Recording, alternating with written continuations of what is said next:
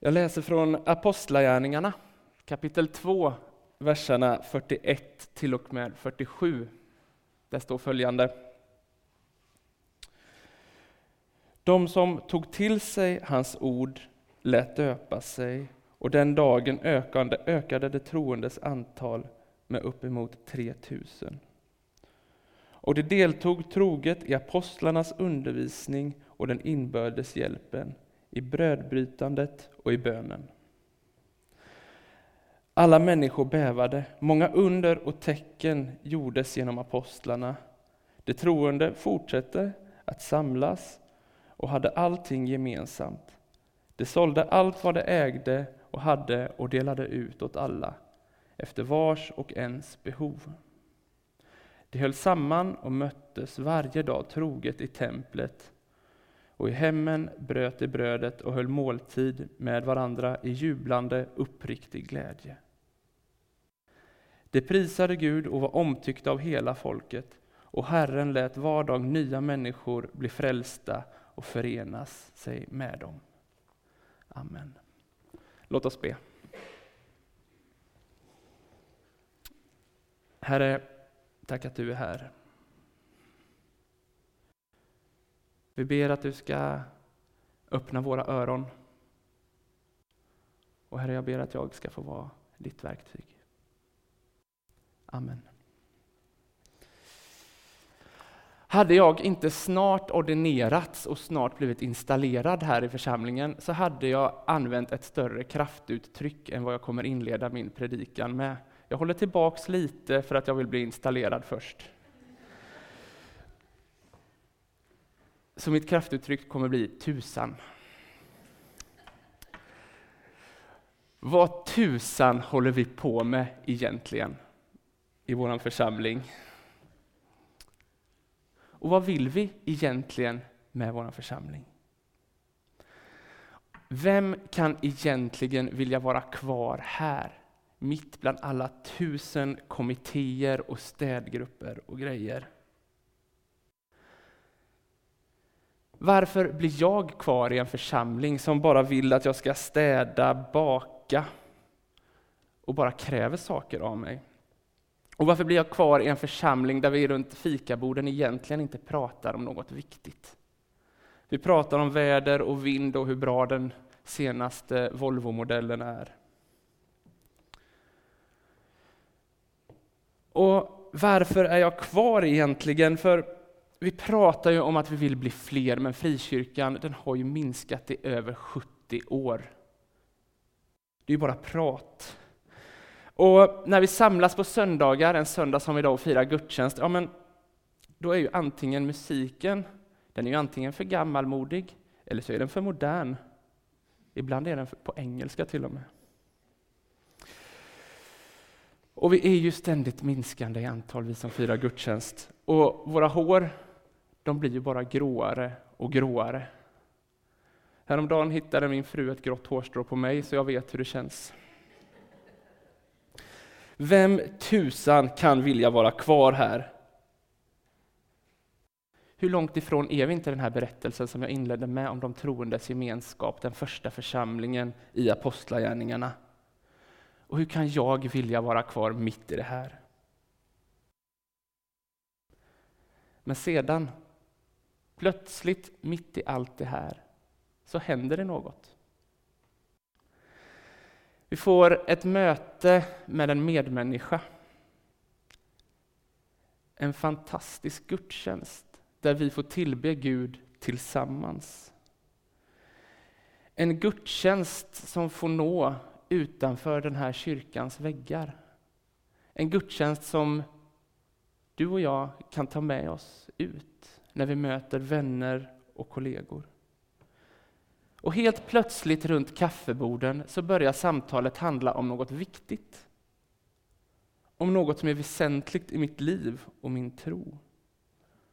Och plötsligt så betyder den kristna gemenskapen någonting för oss. Plötsligt betyder församlingen någonting för oss. Och kanske lyckas man se bortom nästa städvecka. Temat för dagens gudstjänst, som Ann-Sofie sa, är bli kvar i församlingen. Och vad innebär det egentligen att bli kvar i församlingen? För mig ledde det till frågan, varför är jag kvar i församlingen?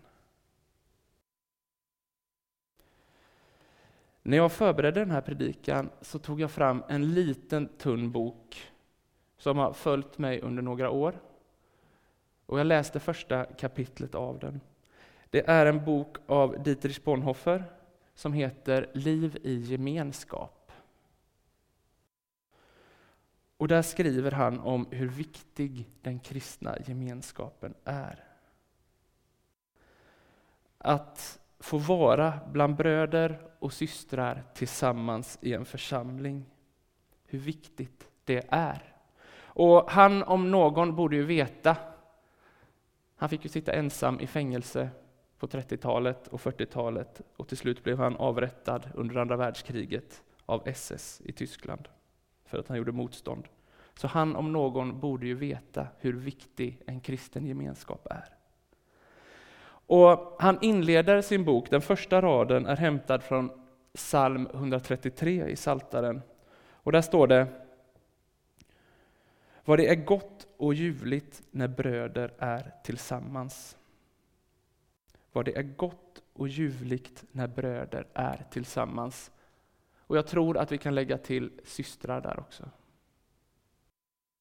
Det är i alla fall det som författaren menar. Och sedan skriver han, han fortsätter det här första kapitlet med vilken nåd det är att få finnas i en församlingsgemenskap redan här och nu i den här världen. En församlingsgemenskap där man får mötas och bygga upp varandra. Och han skriver att det är först när vi kommer samman och vi får stötta varandra och fundera på vad Guds ord är tillsammans. Först då kan vi som församling bli en tydlig bild av Guds rike, när vi får samlas tillsammans. Och det här är fina ord jag satt med min bok och strök under, strök under, strök under och gjorde utropstecken efter och kommenterade. Det är väldigt vackra ord som Bonhoeffer skriver. Tillsammans i församlingen kan vi få bli lemmar i Kristi kropp, som Paulus skriver. Och tillsammans får vi bli en bild av Guds rike, så som han har tänkt. Och egentligen är det endast av nåd vi får komma samman på söndagar och träffas. Det är inget självklart. Det är av nåd. Men det här kan ju ibland kännas som en utopi. När man står där och är trött på församlingen och allt vad det innebär att vara med. När församlingen bara kräver saker av en. Och man kanske ställer frågan, varför är jag kvar här? Då kanske man inte alltid känner sig som en del av Kristi kropp när man har svårt att få ihop vardagen för övrigt och så ska man dessutom städa här, eller vad man nu ska göra. Då kanske det är långt till den första församlingen som vi läste om i Apostlagärningarna. Men när jag funderar runt de här frågorna, varför är jag kvar? Och varför är man kvar i församlingen trots alla brister och svagheter och konflikter som kan uppstå? Då hamnade mina tankar till ett ord. Och det är längtan. Jag tror att Gud har lagt ner en längtan i alla oss i församlingen. En längtan av vad han vill att vår församling ska vara. Och jag tror att vi tillsammans får bära på den. Och det är en längtan som för mig i alla fall sträcker sig långt bortanför allt arbete som finns i församlingen, alla städgrupper och kommittéer, krav. Det är en längtan som jag ibland får syn på i vår församling. Och eftersom jag tror att det är Gud som kommer med längtan till oss, till dig och till mig, längtan och hopp, så tror jag att det är viktigt att vi lyssnar på den längtan och låter oss formas av den. Både som individer och som församling. Att vi tar till oss den längtan som vi bär på. Jag tror att vi blir kvar i församlingen om vi är en församling som verkligen bejakar våran längtan.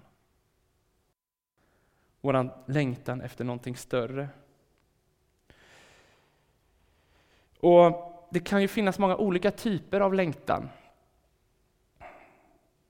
Med eh, den här typen av längtan jag pratar om så menar jag vad vi längtan efter vad vi vill vara som församling. Vad vill vi ska känneteckna oss som församling? Vad har vi för längtan i det? Det finns andra typer av längtan, som till exempel vi längtar efter att bli fler. Det pratar vi ofta om.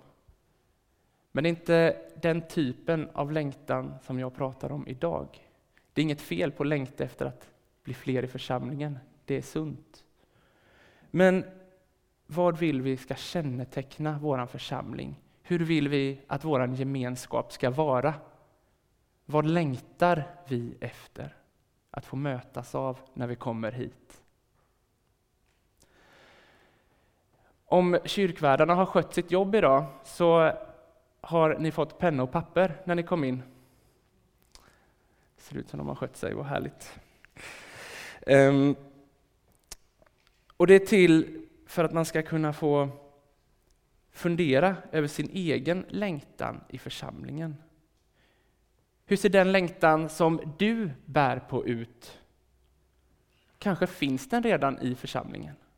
Kanske får du redan syn på den.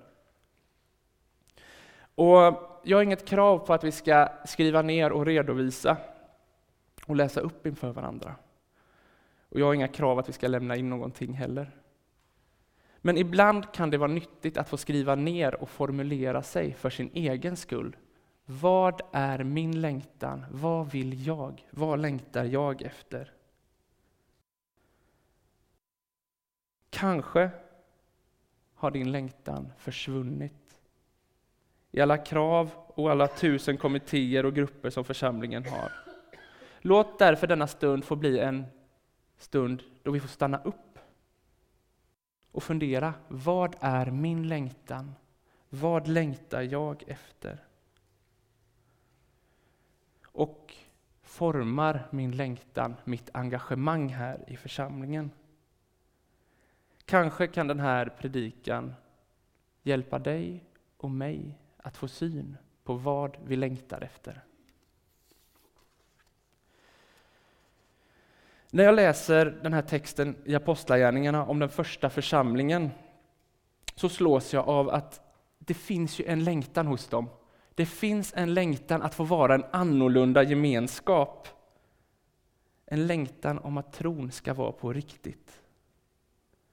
Det är en längtan, tror jag, efter att få vara en helig gemenskap. Något annorlunda. Och det här får ta sig uttryck i, som vi läste om, brödbrytelsen och egendomsgemenskapen. Man längtar efter det som Gud har lagt ner i församlingen. Och för mig får det bli en inspiration. Jag tror att Gud uppenbarar sig för dig och mig i just den här längtan. Och vi kan få syn på hans plan med oss där. Jag skulle vilja dela med mig lite av den längtan som jag har i församlingen. Och Kanske tänker någon så här, ja, men det här finns ju redan, det som han längtar efter. Och bara för att jag längtar efter det betyder inte att det inte redan finns här. Vissa saker ser jag, vissa saker ser jag embryon till redan nu. Men jag har en så stark längtan efter att få dela med mig hur jag tänker, vad jag tror, hur jag vill att vår församling ska vara. Så det här är ingen kritik. Kanske vet du redan att det finns. Kanske upplever du det dagligen. Men jag har några saker som jag längtar efter och som jag gärna vill dela med mig av.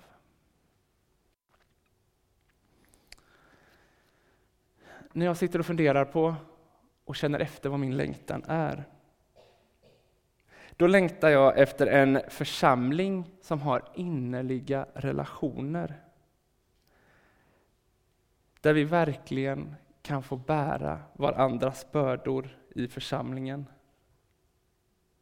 Tänk om vår gemenskap kännetecknas av att vi får bära och stötta varandra genom livets svårigheter, men också glädjas med varandra när livet spirar och är härligt. Tänk att vara en gemenskap där vi får bära varandra i bön, i inlighet, där vi får känna ett brinnande intresse för varandra. Tänk vilket vittnesbörd vi skulle kunna vara för världen. Det längtar jag efter. Och jag längtar att kombinera detta, denna inliga, dessa inliga relationer, med att få vara öppen emot andra människor. Öppen mot människor som kan kännas obekväma och människor som inte är som oss. Den kanske kan vara svår att kombinera, en inlig gemenskap med öppenhet. Men jag tror inte att det är omöjligt. Det hoppas jag på. Tänk att få vara en församling som lever efter Paulus ord, där ingen längre är jude eller grek. Ingen är slav eller fri, man eller kvinna. Alla är vi ett. Paulus ord suddar ut olikheterna, men samtidigt bejakar de den skillnad som finns mellan oss. Tänk att få kombinera de här två inliga relationer med en öppenhet. Sedan spann jag vidare och funderade på vad min längtan är. Och det handlar om relationer återigen. Tänk att få vara en församling där vi får älska varandra för att vi är bröder och systrar i Kristus. Vad innebär det? Jo, men att vi älskar varandra inte för att vi har samma intressen eller tillhör samma sociala grupp. Utan där vi får ha en gemenskap där vi älskar varandra för Kristi skull. Där vi får älska varandra på grund av våra olikheter och att vi är skapade av Jesus Kristus. Att vi är skapade av Gud som bejakar olikheterna. Och tänk om vi får se till det och älska varandra på det sättet. Kanske på grund av att vi är olika. Tänk om vi fick vara en sån gemenskap. Det längtar jag efter. Och jag längtar också efter att få vara en tjänande gemenskap. Tänk att få vara en gemenskap som är större än oss själva. Större än summan av oss som sitter här på söndagen och firar gudstjänst. Tänk att få en gemenskap som når utanför våra väggar. Där vi som församling kan få stå på knä och tjäna dem som lider i vårt samhälle. Jag längtar efter att detta ska få ta sig uttryck i våra gudstjänster, där det brödet som vi bryter och det vinet som vi dricker inte bara är till för oss, utan sänder oss ut i en värld som behöver oss, som behöver dig och mig som behöver en kristen gemenskap. Tänk att få vara en sån tjänande gemenskap. Det kan vi se även i Apostlagärningarna som jag läste. Och min längtan är också att vara en bedjande gemenskap. Idag är det bönesöndagen som tema Jag vill verkligen vara en bedjande gemenskap. Och här är det faktiskt inte längre bort än att jag tittar på mig själv, knäpper mina händer och ber om att få be, bli en bedjande människa. Tänk om vår gemenskap får vara en plats där bön är en längtan och inte ett tvång. Det här är några av mina drömmar och min längtan med församlingen som jag ser ibland här, som ibland försvinner för mig. Men det är något som driver mig framåt och gör att jag vill vara kvar. Kanske låter det som en utopi, en sån här gemenskap. som drömmar. Eller kanske känner du redan igen dig i det som jag beskriver. När man pratar om sådana här saker så kan det ibland kännas svårt och man undrar vart ska jag börja? Vart ska vi börja för att starta den vandringen mot en sån gemenskap? Men kanske handlar det inte om att börja. Kanske handlar det om att ta vid. Kanske handlar det om att få syn på just det där som är min längtan i församlingen, att det redan finns där och ta vid. Det är ingenting som behöver börja med mig, utan jag kan få haka på någonting som redan är sått i vår församling. Något som redan växer. Och kanske handlar det inte om att börja, utan att ta vid. Vår församling är inte den första församlingen här på jorden. Ekumeniakyrkan är inte den första kyrkan. Evangeliet startade inte med Ekumeniakyrkan. Vi har en 2000-årig historia som en kristen församling. Rötter som sträcker sig bakåt. Och jag tror att människor har funderat på detta innan. Varför är jag kvar? Vad håller mig kvar? Kanske kan man börja ösa därifrån när man tar vid. Så vad längtar du efter i församlingen? Be över att hitta vad du längtar efter om du inte ser det och lyssna uppmärksamt på vad Gud vill säga.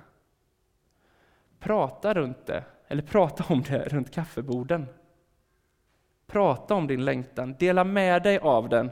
Kanske kan någonting få sås i vår församling när vi delar med varandra. Prata om din längtan när vi städar eller gör fika. Gud har lagt ner en längtan hos dig och mig i vår församling. Det är en längtan efter något större, precis som vi läste om i Apostlagärningarna. Kanske är din lapp nu helt tom. Kanske finns det några punkter. Behåll din lapp, ta med den hem, fundera över den. Lägg den i en bönekorgen under förbönstunden om du vill, så får vi be över våra olika längtan som finns, att de ska få bli sanna här. För jag tror att det är först när vi bejakar vår längtan ordentligt och lyssnar till den, det är då vi kan bli kvar i församlingen. Låt oss be. Tack Herre att vi får finnas här i Växjö som Ekumenia församling. Du ser vad vi bär på, du ser våran längtan, men också det som är tungt för oss. Herre, jag ber att våran längtan ska få bli tydlig för oss. Att den ska få påverka oss var och en i församlingen. Så att din tanke med oss ska få bli verklighet här. Vi ber så i ditt namn. Amen.